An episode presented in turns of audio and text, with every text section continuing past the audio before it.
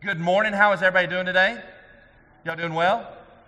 A lot of red, white, and blue out there for uh, some reason today. Happy fourth of July. It is wonderful uh, to be in a country where we have freedoms. And yes, I'm grateful for all the freedoms that we have, but I'm specifically grateful for the freedom to be able to gather as a church family today and to be able to worship together today. Because there are places around this world where folks have to be undercover and have to be underground, and they have to be secretive with their worship assemblies because it's against the law in some countries. So I'm grateful that we live in a nation where we can celebrate as a church family um, risen Lord and Savior, Jesus Christ. So I'm thrilled that you're with us today.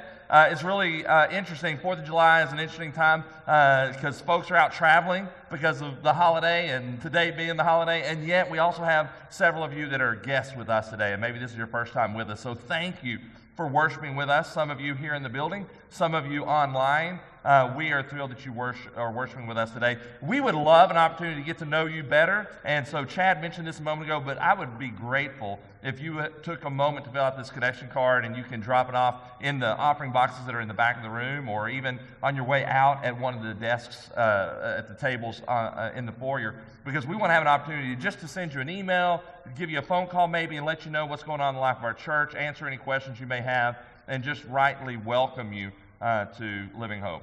Uh, I'm Alan. I'm uh, senior pastor and one of the elders here, and I'm absolutely thrilled to be here today. If I've not had a chance to meet you, uh, be sure to swing by and say howdy to me on your way out the door uh, later on this morning.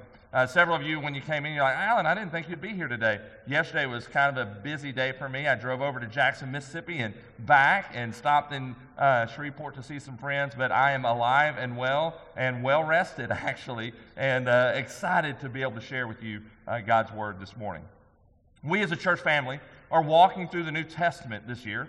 Uh, we're walking through five chapters a week, basically one chapter a day each of the five uh, work days, and, and hopefully you're reading along with us, or, or maybe reading portions of it. And uh, if you're interested where we are right now, it's on the back of the sermon uh, notes, the, the worship guide. You can see that we're finishing up the book of Acts, which is chapters twenty-seven and twenty-eight, and then we're jumping over to Colossians one through three.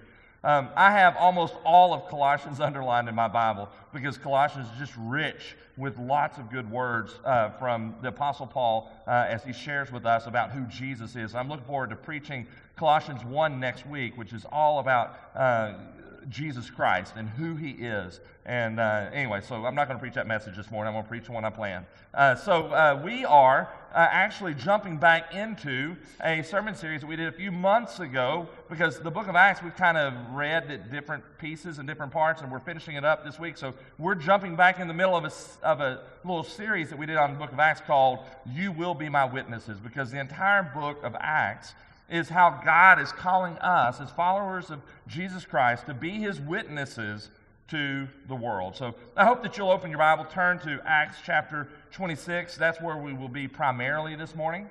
As we get started, there is no doubt over the last week or two, all eyes have been on Florida. Uh, I, I wrote down the name of the condo because I couldn't remember it. It's Champlain Towers South Condominium in Miami. I'm sure you're aware of the tragedy that took place there. Um, I know that the count is changing all of the time, and so the numbers I share may not be accurate, but this is the numbers I got as of last night. Uh, there are twenty-four bodies that have been recovered and one hundred twenty-one people who are still unaccounted for. There are various reports out, but some of the reports that we have seen is that apparently the basement garage had been having issues and had been getting in very bad shape over the last two, two and a half years after a report was done on that.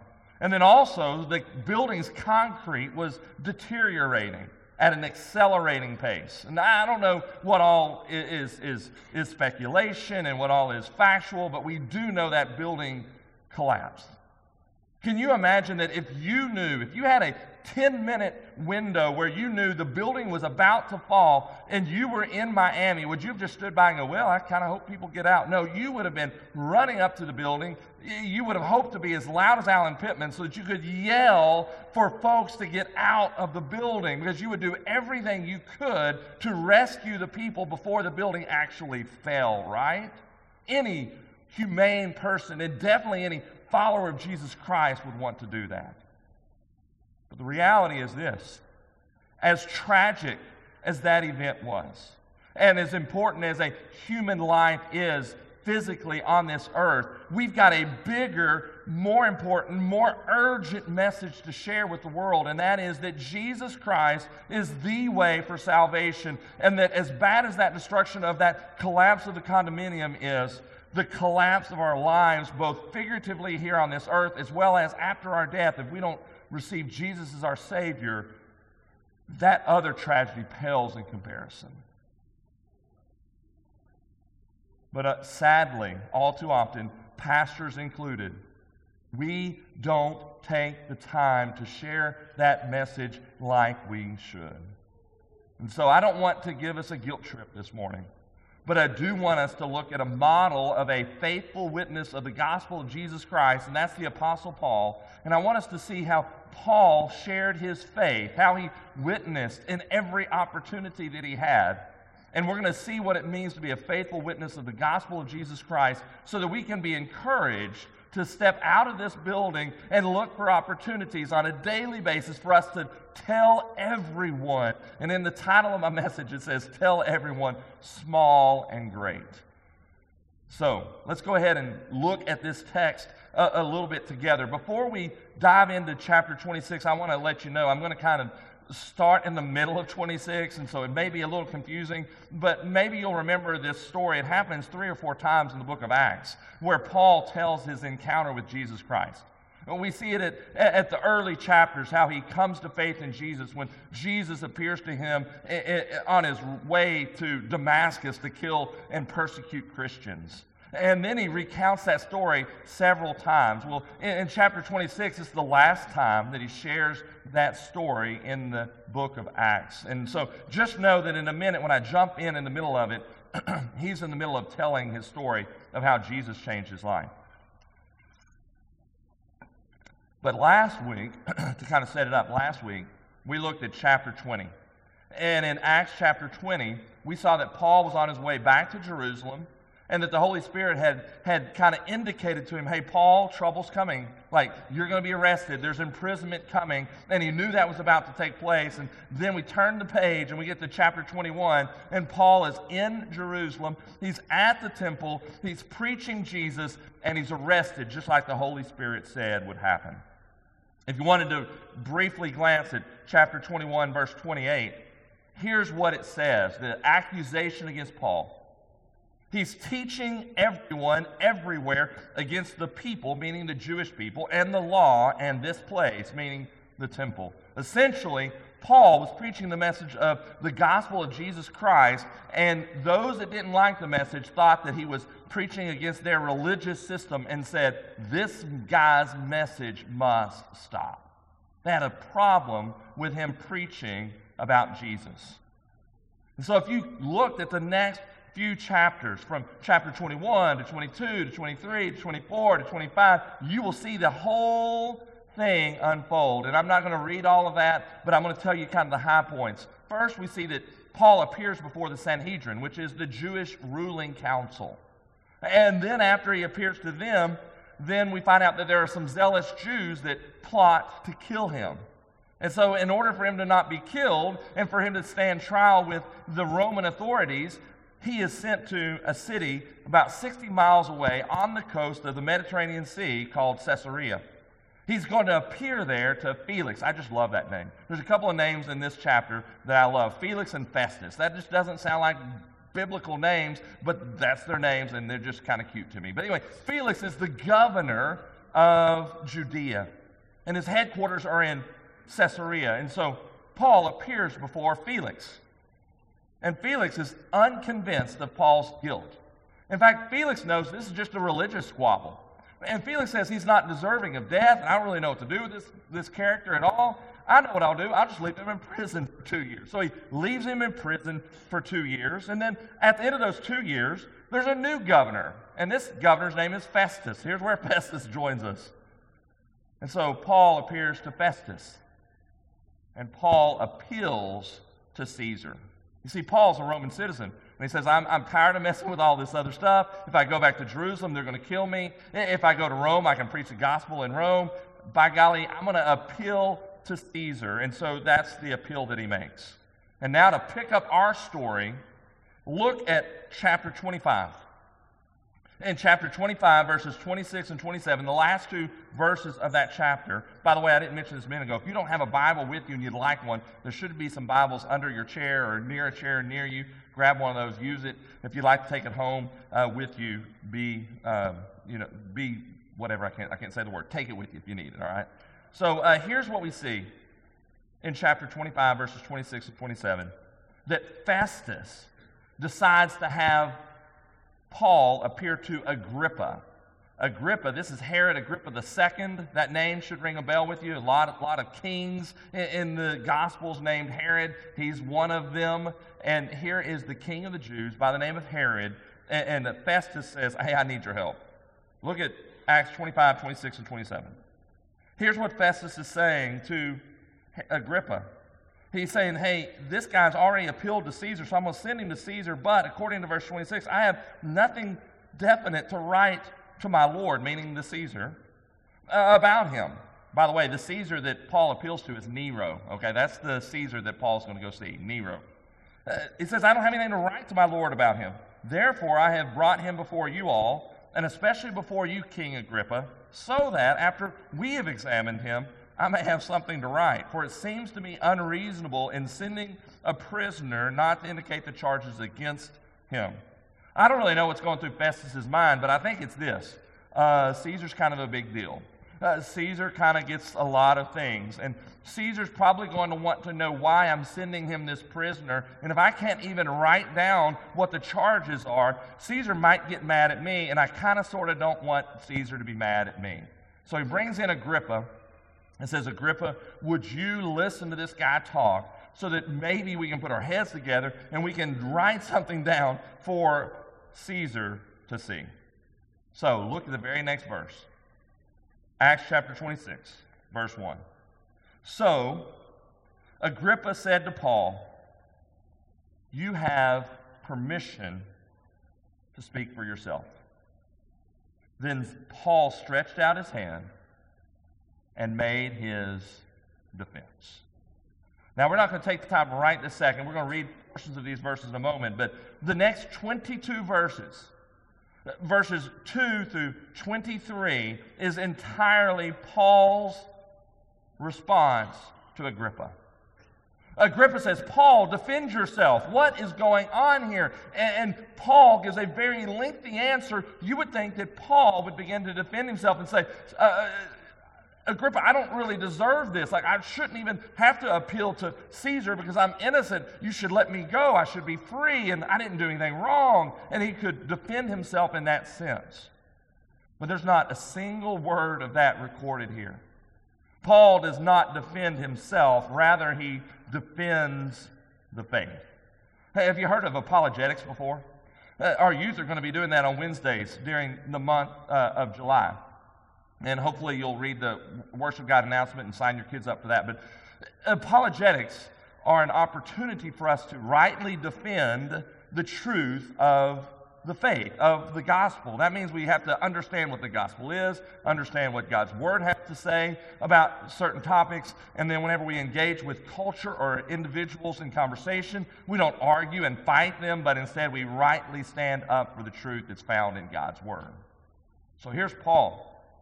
Paul has a chance to defend himself, but instead of defending himself, he defends the faith. Not that the faith has to be defended, but it's giving a right explanation of the faith in order that others may see the truth of it and accept it and receive it for themselves. In other words, Paul has a chance to defend himself, but instead of defending himself to the king and to the governor and to all of the royal officials that have come around them. If you look back at the end of chapter twenty-five, it says they came in with great pomp and circumstance. It was a formal kind of big deal. And instead of Paul defending himself legally, he preaches the gospel of Jesus Christ. I know what you're thinking. Hey, this is Paul. Like, he wrote, what, thirteen books of the New Testament? He's kind of a big deal. like he's the guy, he's an evangelist, he's a missionary, he's supposed to preach the gospel. But the reality is that any of us who've accepted Jesus as our Lord and Savior are called to preach or testify or share or talk about the good news of Jesus Christ.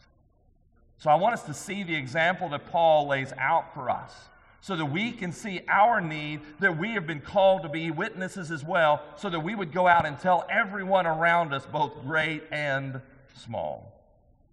Let's look at verses six and eight. We're in Acts chapter twenty-six. If I, if I fail to say the chapter, we're probably still in twenty-six. There's only a couple other places we're going to look. My throat is kind of doing something today. So let's look at verses six through eight. Paul says...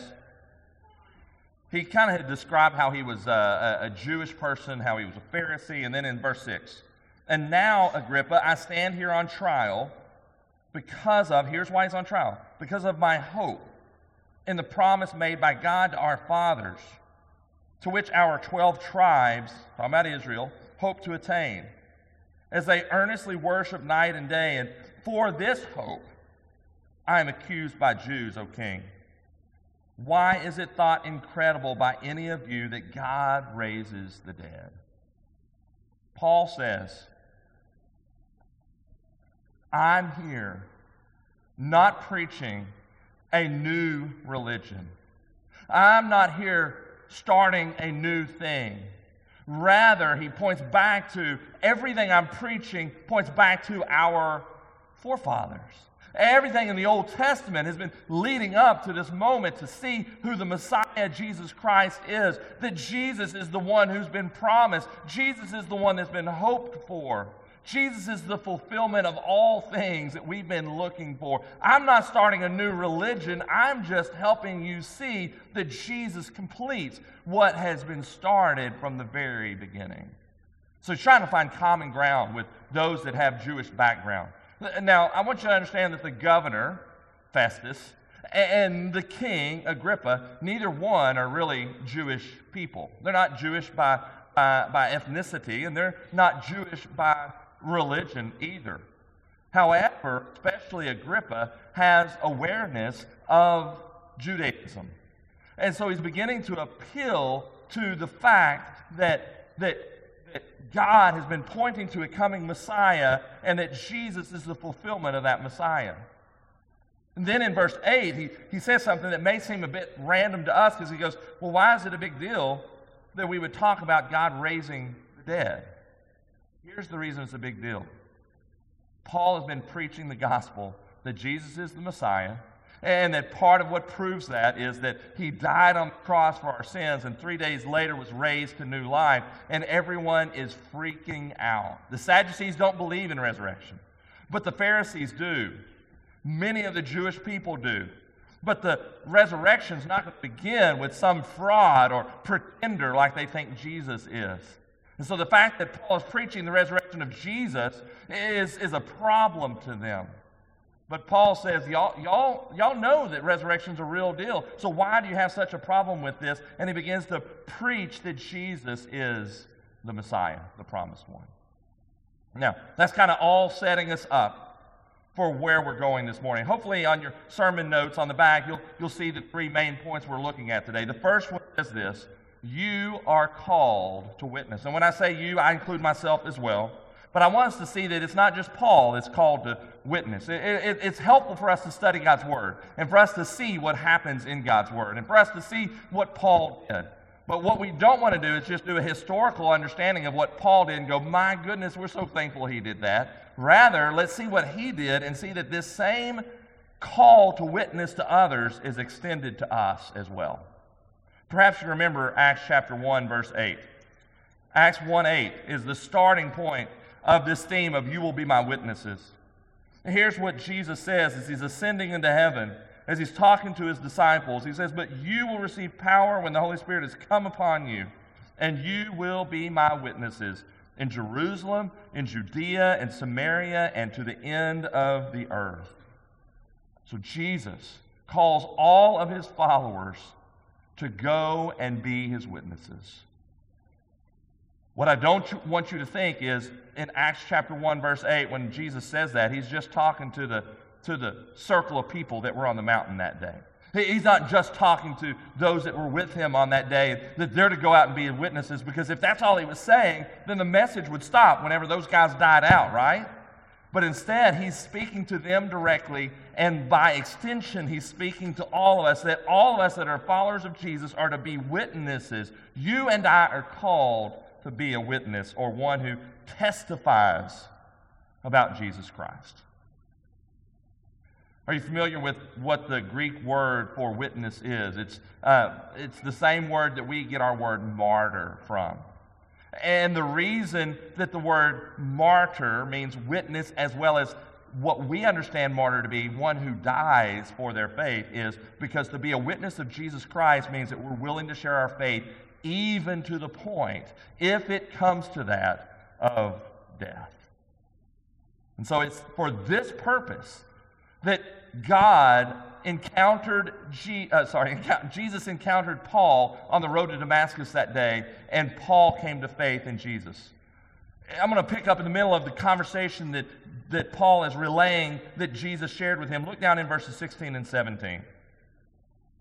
Jesus, on the day of Paul's salvation, says to Paul, "Rise and stand upon your feet, for this I have ap- appeared to you, for this purpose, to appoint you as a servant and witness." We want to underline and think about that phrase, to appoint you as a servant and witness, to the things in which you have seen me, and to those in which I will appear to you, delivering you from your people and from the Gentiles to whom I am sending you. And I would underline or focus on that phrase, sending you.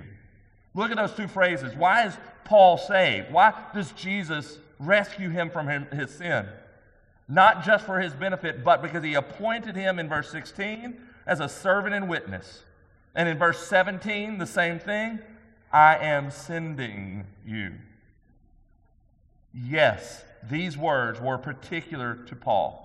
Yes, he was specifically saying the day will come when you will preach not only to the Jews, but to the Gentiles. Yes, he was saying to Paul, the day will come where you will appear before kings. And here he is before a king. And so, yes, there's a, some specificity to the call in Paul's life, but the reality is this concept of Paul being appointed to be his, his servant and witness, you and I are appointed to that as well. This concept of Paul being sent out to tell others about Jesus is the same thing that you and I are called to as well. To be appointed as his servant and witness. When you put those two words together, then we see that there's a clear concept that Paul is to radically preach the gospel. Guys, if you are a believer in Jesus Christ, he has called you, he has appointed you, he has declared you, he has commissioned you, he has called us in advance to go and preach the gospel. And this phrase, to be sent out, it's a word in the Greek that's apostello. It's, it's from the same sort of word as apostle. And to be sent out, we are not an apostle like the original apostles, but like the original apostles, we also are being sent out with the gospel message of Jesus Christ for salvation, and we should go out and preach that gospel. You're like, but I'm not a preacher. Like, that's not my job. But all followers of Jesus are to declare and testify and witness about who Jesus is. So that's essentially your call to preach the good news. So let's look at verses eighteen and twenty. What is this good news that Paul shared? Verse eighteen, here's what he says. I'm going to preach to them that their eyes may be open, so that they may turn from darkness to light, and from the power of Satan to God, that they may receive forgiveness of sins and a place among those who are sanctified by faith. And then in verse twenty, it says that Paul declared or preached the gospel to those in Damascus, and then he went to Jerusalem, and then the region of Judea, and also the Gentiles. And here's what? That they should repent and turn to God, performing deeds in keeping with their repentance. So in both verse eighteen And in verse twenty, we see this turning from something. We see this repentance. The Greek word is metanoia, that we are to repent of our sins, turn from our sins, have a change of our mind. And Paul says, instead of turning, instead of walking towards darkness, instead of walking towards what, what Satan would have us to do, instead of doing things my way, instead of following the world's wickedness, that we're to turn to Jesus Christ, to see the light that's in Him, to trust in Him for salvation, to follow Him. And what happens when a person repents of their sin? Whenever we repent of our sin, it says there in verse eighteen, that our sin is forgiven, and that we're giving, uh, given a place with the saints of God. What I want us to see in this example of Paul is that, yes, you and I are called to be witnesses, and we see with Paul that he is a faithful witness of the gospel. What does it mean to be a faithful witness of the gospel? Here, here's my explanation of it. It just means to preach it. It just means to share it. It doesn't mean X number of people come to faith. It doesn't mean that some kind of result automatically happens. Rather, our faithfulness is simply our obedience to preach and share and tell the good news. Because if you read through the rest of chapter twenty-six, you'll see that in this encounter, no one apparently trusted in Jesus for salvation. So does that mean Paul wasn't faithful? Absolutely not. He was faithful because he was preaching and sharing the good news. You and I are called to be faithful witnesses as well. If Jesus is your Savior, go and tell others about that salvation.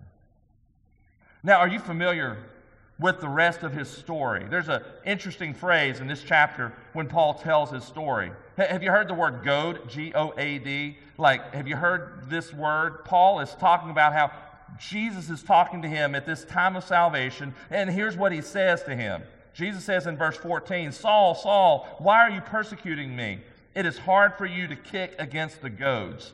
That verse is always weird to me, like goad. I don't even know what a goad is. Like, that's a weird word. Like, it's not a long word. It's not a word I use on a daily basis. Do you know what a goad is?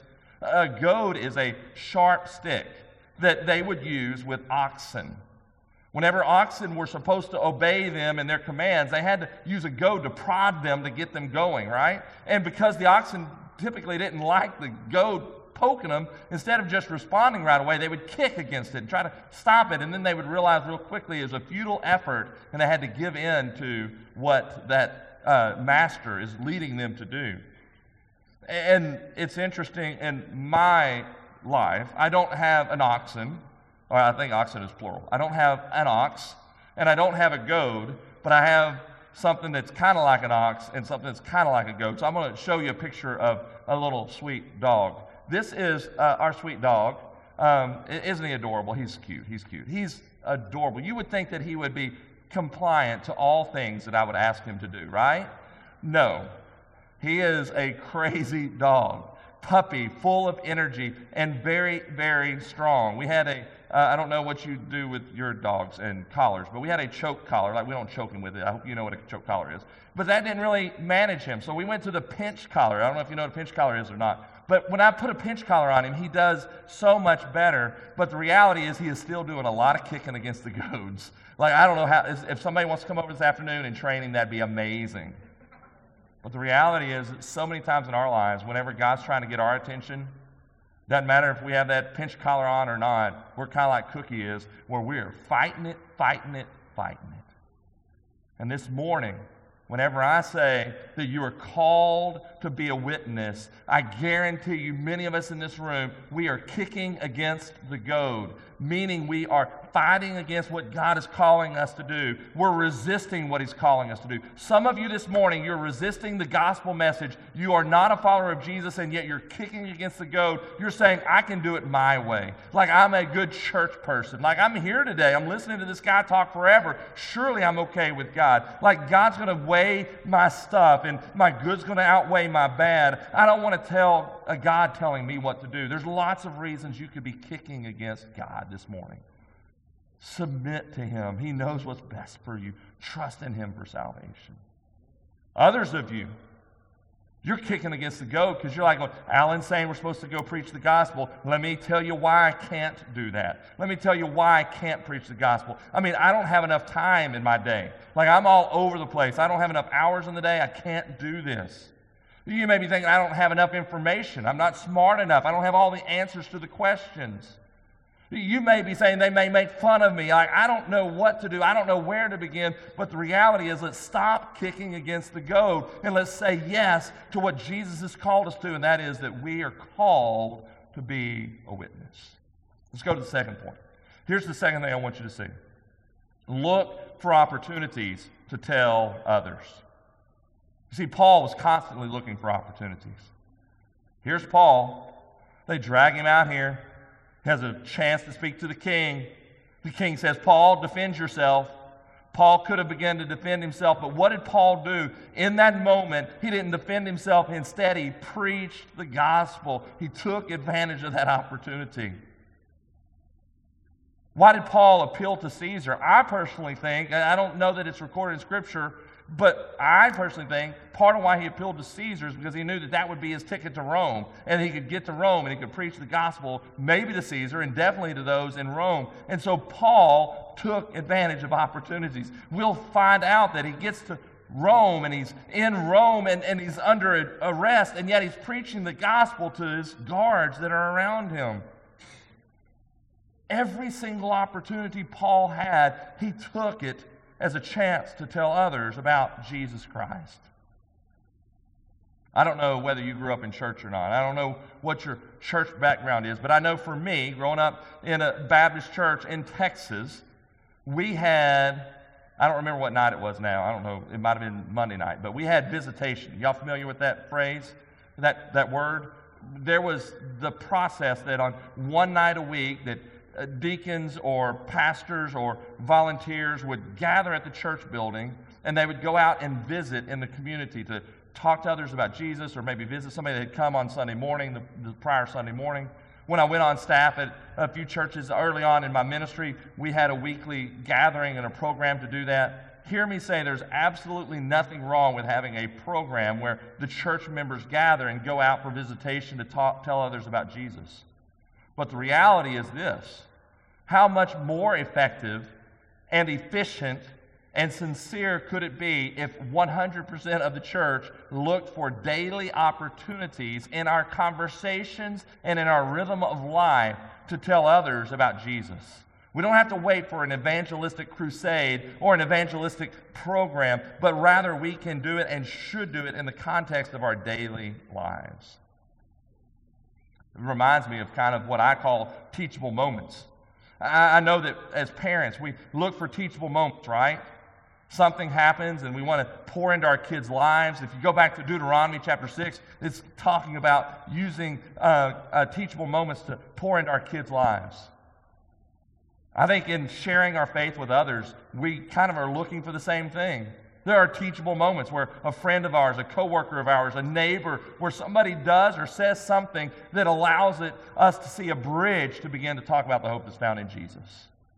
That's what I mean by looking for every opportunity to tell others about Jesus. I want us to look at how Paul took advantage of the opportunity before King Agrippa. I'm going to read all the verses, the majority of the verses. Let's look at verses nine through twenty-three. And this is Paul's story. And in just a moment, I'm going to look at three sections of Paul's story, and I'll point it out in just a second.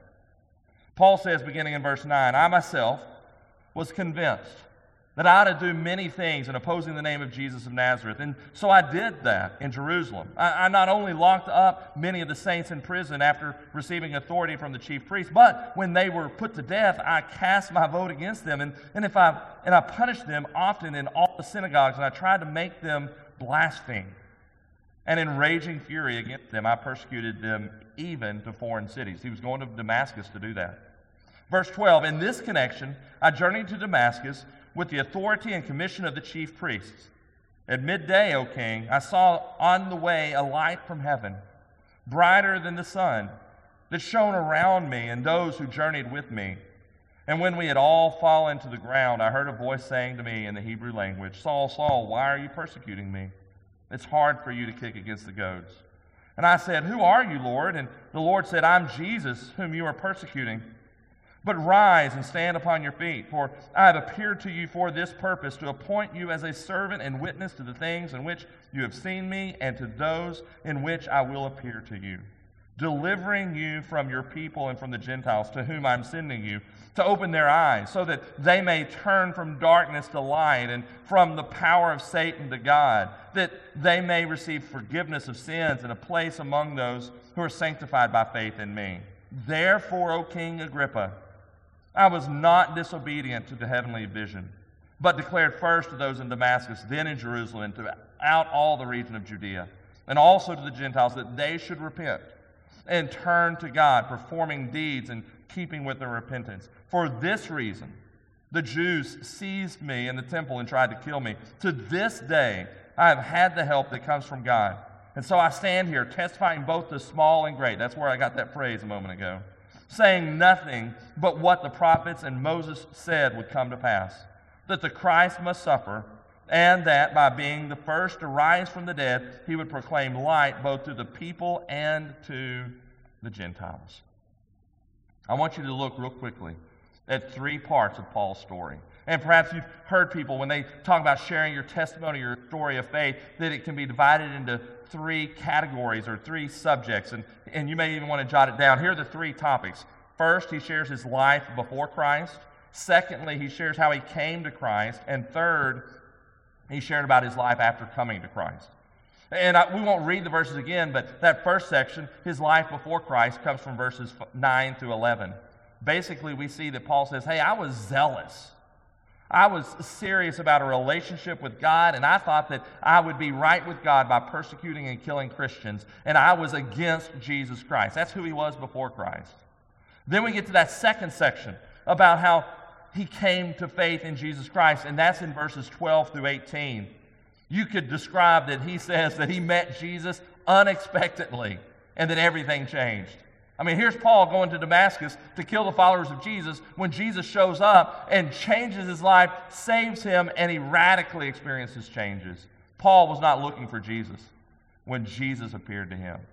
So that's the second part of his testimony or his story. The third one is this, his life after coming to Christ. We see that in verses nineteen through twenty-three, and basically we can sum it up as he's preaching to everyone, everywhere about Jesus. Here's what I want you to hear. As you look for opportunities to tell others about Jesus, you could potentially use the model that Paul lays out before you. Simply tell your story. It has three parts.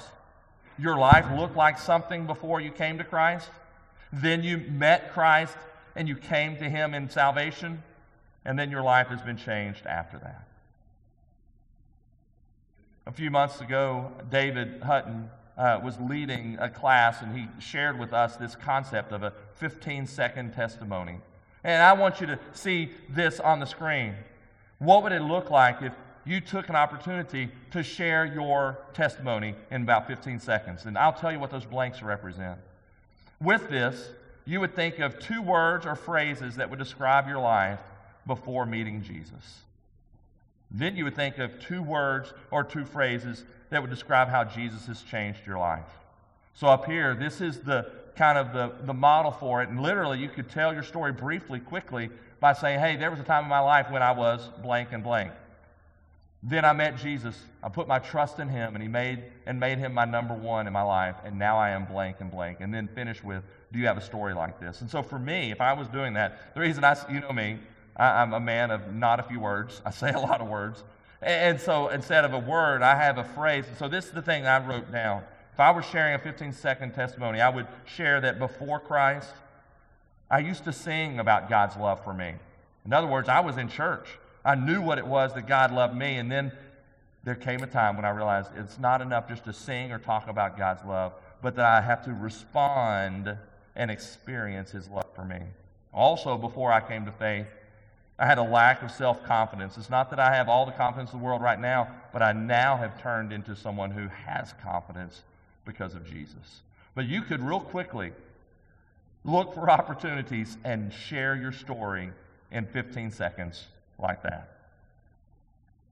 Perhaps You're like, Alan, I want to share more than fifteen seconds of my story. Well, great, because you really should look for opportunities to do more than that. That's just a beginning point. Perhaps you wanted to expand this fifteen-second testimony and do something similar to what Paul did. And you could tell in a more lengthy fashion, maybe in three to five minutes, how your life has been changed because of Jesus Christ. But I want you to hear me say this. This fifteen-second testimony is not the gospel. The fifteen-second testimony is essentially a bridge that gives you opportunity to, to then share the gospel. There's lots of ways to share the gospel, but here's one way I want to show on the screen to you. There are four key words that you could choose to use when sharing the gospel with others. And they're going to be on the screen right here. And I'm going to say a little something on each one of these words, but but, but don't, don't worry about flipping through this, the images on the screen, Aaron, but I want to share with you all the four words. Here are the four words. God, man, Christ, response. It begins with God. You can share with them that we are accountable to a God, to the God. He is the God who created us. It begins with Him. He has a standard of perfection, and we are accountable to Him. Then we switch to man. And as you talk about man, which is not just Adam, it's not just the person you're talking to, it's all of us, that we have sinned, that we've sinned against God, and that God will judge us. So we begin by talking about God. We point to the fact that as man or woman, that we have sinned against God and will be judged accordingly. Let's look at the last two words. Christ. Here's the good news. That Christ is the answer because God has acted in Christ to save us. This is in shorthand up here, so I don't have all the details about it. Jesus died for our sins, but hopefully this will be a trigger to remind you to share what Christ has done.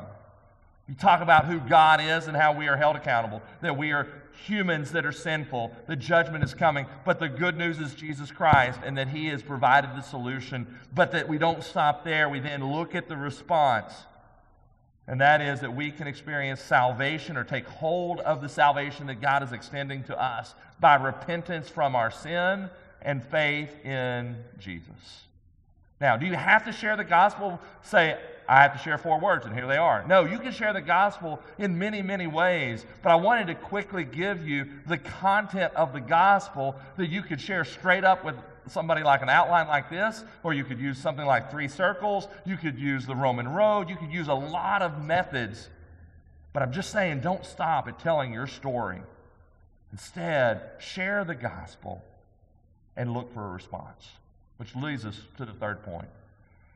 If you didn't get all those words that were on the screen, we'll make sure and get those on Facebook um, this weekend. You can always go back and watch the, the recording of the sermon as well. The third point is this. Boldly invite everyone to respond to the gospel. So I want you to see some key words here. Be bold. Invite a person to actually respond.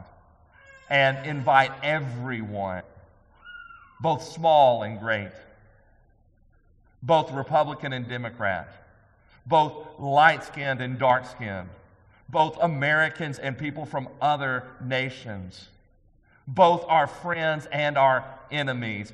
Invite everyone to respond to the truth of the gospel. Look at how Paul does it in this account. In verses twenty-four through twenty-nine, you'll see him call for a response from the king and to everyone that was there, both small and great. It says this, and he was saying these things in his defense. And I'm sorry, as he was saying these, Festus said with a loud voice, Paul, you are out of your mind. Your great learning is driving you out of your mind. You're crazy, Paul. You are plumb crazy. See how Paul responds. But Paul said, I'm not out of my mind, most excellent Festus, but I am speaking true and rational words. For the king knows about these things, and to him I speak boldly. For I am persuaded that none of these things has escaped his notice. For this has not been done in a corner. King Agrippa, and he asks him to respond, King Agrippa, do you believe the prophets? I know that you believe. He's saying the prophet said Jesus was coming. Here he is. If you claim you believe the prophets, trust in this message. And Agrippa said to Paul, in a short time, would you persuade me to be a Christian? And Paul said, whether short or long, I would to God that not only you, but also all who hear me this day might become such as I, except for these chains. Festus accused Paul of being crazy. Paul calmly responds and says, Festus, respectfully speaking, I am not crazy. I'm st- instead speaking the truth, and I'm speaking rational words to you. And then he became bold and looked at Agrippa and said, what are you going to do with this message today? You and I, when we share the gospel, can and should be bold in calling people to respond to the gospel as we trust in the Holy Spirit to do his work.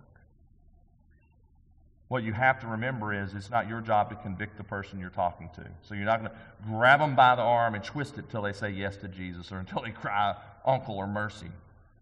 But instead, you boldly share the gospel with love to them and allow the Holy Spirit to take it from there. That's exactly what Paul did. He didn't back down. He didn't go, oh, you're right, Festus, I am kind of crazy. We'll stop here. End of discussion. No, he called for a decision. I encourage you to be bold. That means you may have to share your faith before you think you're ready. You may have to share your faith before you think you have all the answers. You may have to share your faith even if that means a person may laugh at you or reject you. But just know that God is with you, and you can and you should be bold in your witnessing and inviting others to respond.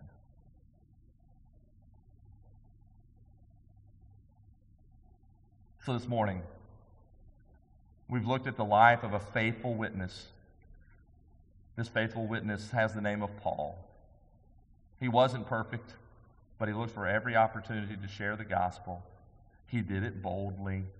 He did it kindly and graciously. He did it passionately. And he did it with opportunities for people to respond. He did it by sharing his story and then clearly laying out the gospel. Guys, if you are a follower of Jesus, these same things I just said about Paul should apply to us. God has appointed us to be his faithful witness, sharing boldly and truthfully the claims of Jesus Christ as alone, the, the as, as being the only way for salvation,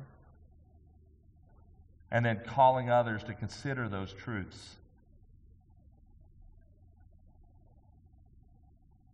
So I want us to look at a few ways that you and I can do that. I've hopefully given you some tools today, but I want to give you some reminders. Here are some reminders. It's kind of some things I've already shared this morning and some things I want to kind of hit on to finish up this morning, and that is reminders of ways that we can tell others about Jesus, or, or some, some truths as we tell others about Jesus, and it'll be there on the screen for you. The first one is this. Look for everyday life opportunities to tell others. Everyday life. Like, you don't have to uh, say, okay, uh, Mondays from six to nine p.m. is the three hours a week I'm going to tell others about Jesus. No, like, every moment of your day. A few weeks ago, David was telling us a story about how he was at uh, Discount Tire. And he was there, and he was getting his tires rotated. or No, he was, he was getting a, a, a flat uh, repaired. And he's scrolling through his emails. He's doing things on his phone. The guy starts talking to him. You can ask David about this. Uh, I didn't ask permission to share it, but I'm sure he'd be fine with it. David was, was looking at his phone. He's kind of going, ah, I'd rather this guy not bother me right now. Like, I'm kind of doing things. And he's, like, kind of blowing the guy off. And then he heard something. I don't remember what it was, but he heard something the guy said or asked. And, and it woke David up. And he's like, you know what? I can talk about the gospel right now. And so instead of looking at his phone, he saw the opportunity. He didn't add a moment to his day. He just turned to the guy and began to lovingly share the truths of the gospel with this guy in the tire shop. You and I can and should look for everyday opportunities with people we know and people we don't know. The second thing is this. I would encourage you to use your testimony. I would encourage you to use your story of salvation to be a bridge to get to God's story of the good news of Jesus Christ. Don't just polish up on some kind of testimony and think that that's your evangelistic appeal. I came to faith at age eight, and Jesus loves me, and my life is better since then, or whatever. Whatever your testimony is, don't stop there. Instead, see it as a very viable bridge to share the gospel. Here's why it's really helpful for you to tell your story. Because they may refute the truths of the gospel, and they may try to refute your story, but typically it's my experience. And so I can share my experience, and it's not as, um, like... Uh, they're not as likely to defend themselves or push you away. They'll hear your story.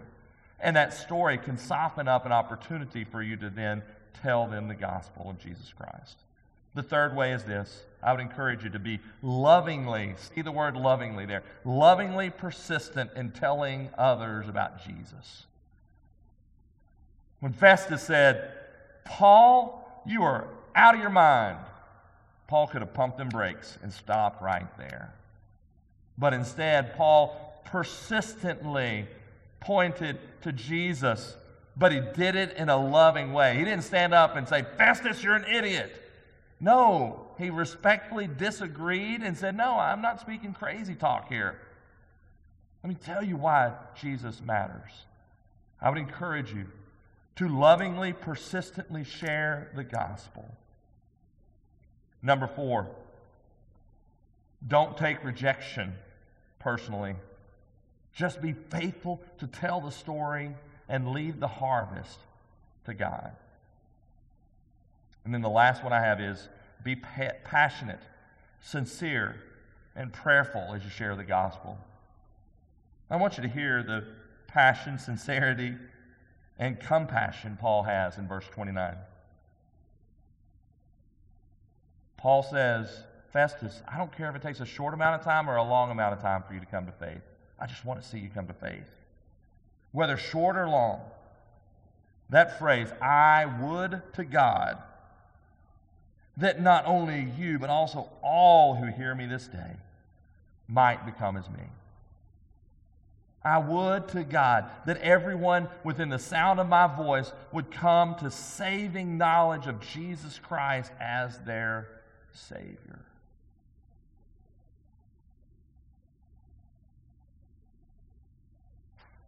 As I prepared this message this week,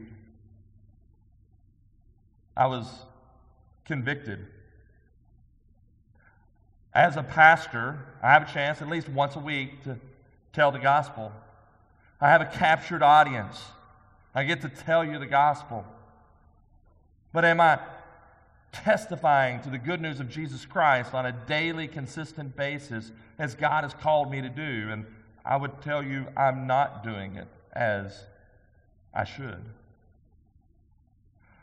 If you've seen me do what I call running, it's not necessarily graceful, but it is running. If you've seen me running each morning, if I'm not careful, I've got my headphones in, I'm doing my thing, I'm running past my neighbors' houses, and I'm not thinking about, hey, is there a way I can tell them about Jesus? If I'm not careful, we live in a neighborhood where you walk down to get your mail. I can walk by those five houses right by me, and sometimes I can kind of go, I don't have time to stop and talk to my neighbor. I got to keep walking. But why can't I just slow down? Why can't I just stop in that driveway and talk to my neighbor and begin to tell them about Jesus? Believe it or not, not everybody that goes to Chick-fil-A is a Christian. And so when I'm at Chick-fil-A, why can't I just slow down and look for a chance to talk to my server or whatever their official titles are at Chick-fil-A and tell him or her about Jesus? When I'm walking out of a store and someone's frustrated about an experience that took place back there, why can't I just plant some gospel seeds?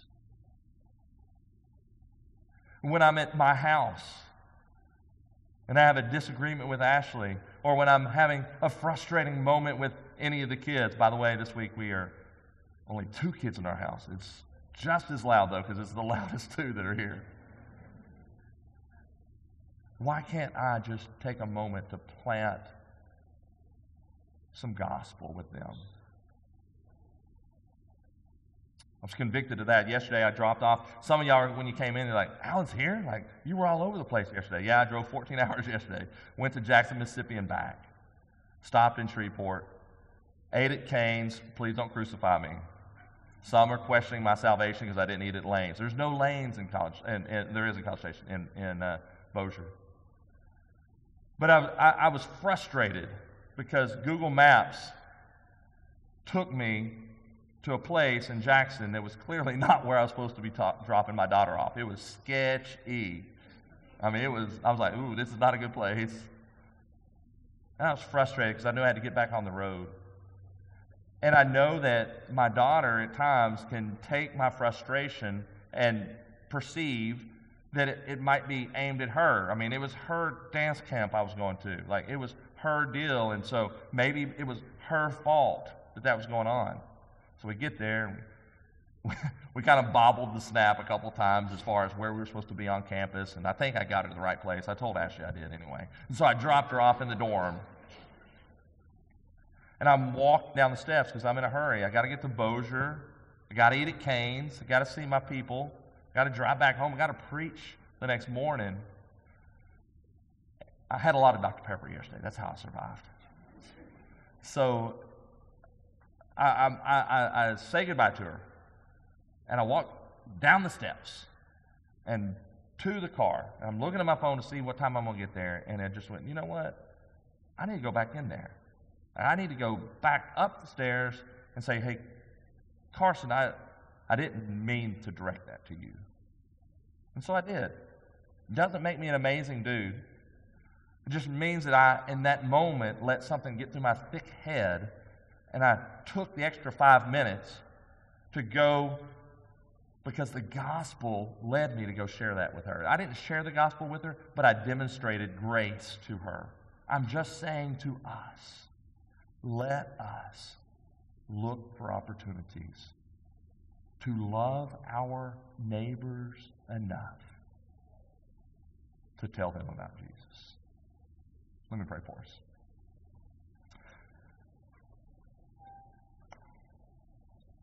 Father, we have such an amazing example in the life of Paul to share the gospel with those around us. And yet, God, I, I admit that because of our agenda, because of our plans, because of listening to the subtle voices of Satan saying we can't or we shouldn't or we're not ready or whatever the case may be, we are closing down opportunities to lovingly point others to the truth of the gospel. So, Father, I pray that you would convict all of us and you'd help all of us see that we are called. If we are followers of Jesus Christ, we are called and commissioned and appointed and sent to be a disciple who makes disciples by sharing the gospel with others around us. And so, Father, this morning I pray that you would give us the boldness, give us the confidence, not in ourselves but in you. Give us the resources and tools. Get, compel us with your love to go out and tell others. Father, I pray that you would use us as church members, as hope group members, as D group members, as friends and ministry partners, that we would rally around one another and encourage each other and hold each other accountable and love one another to press on to the call that you've given to us. And Father, this morning, right now in this place, I pray that if there be folks who have not trusted in Jesus for salvation, that today would be the day of salvation. Father, I pray that your will would be done in this place. It's in Jesus' name that I pray. Amen. Would you stand with us? Maybe this morning you've heard this message and you need to say yes to Jesus. He is the only way of salvation. Stop trusting in your traditions. Stop trusting in your goodness. Stop trusting in your good work. Stop trusting in what you have done and trust in Jesus alone. I'll be standing right here. I would love to visit with you if you want to know what salvation is about. If you want to pray to commit your life to Christ or to tell others about Jesus, I'll be here. You can also fill out your connection card. You can pray at your seat. You can pray at the altar. But let's do business with God this morning.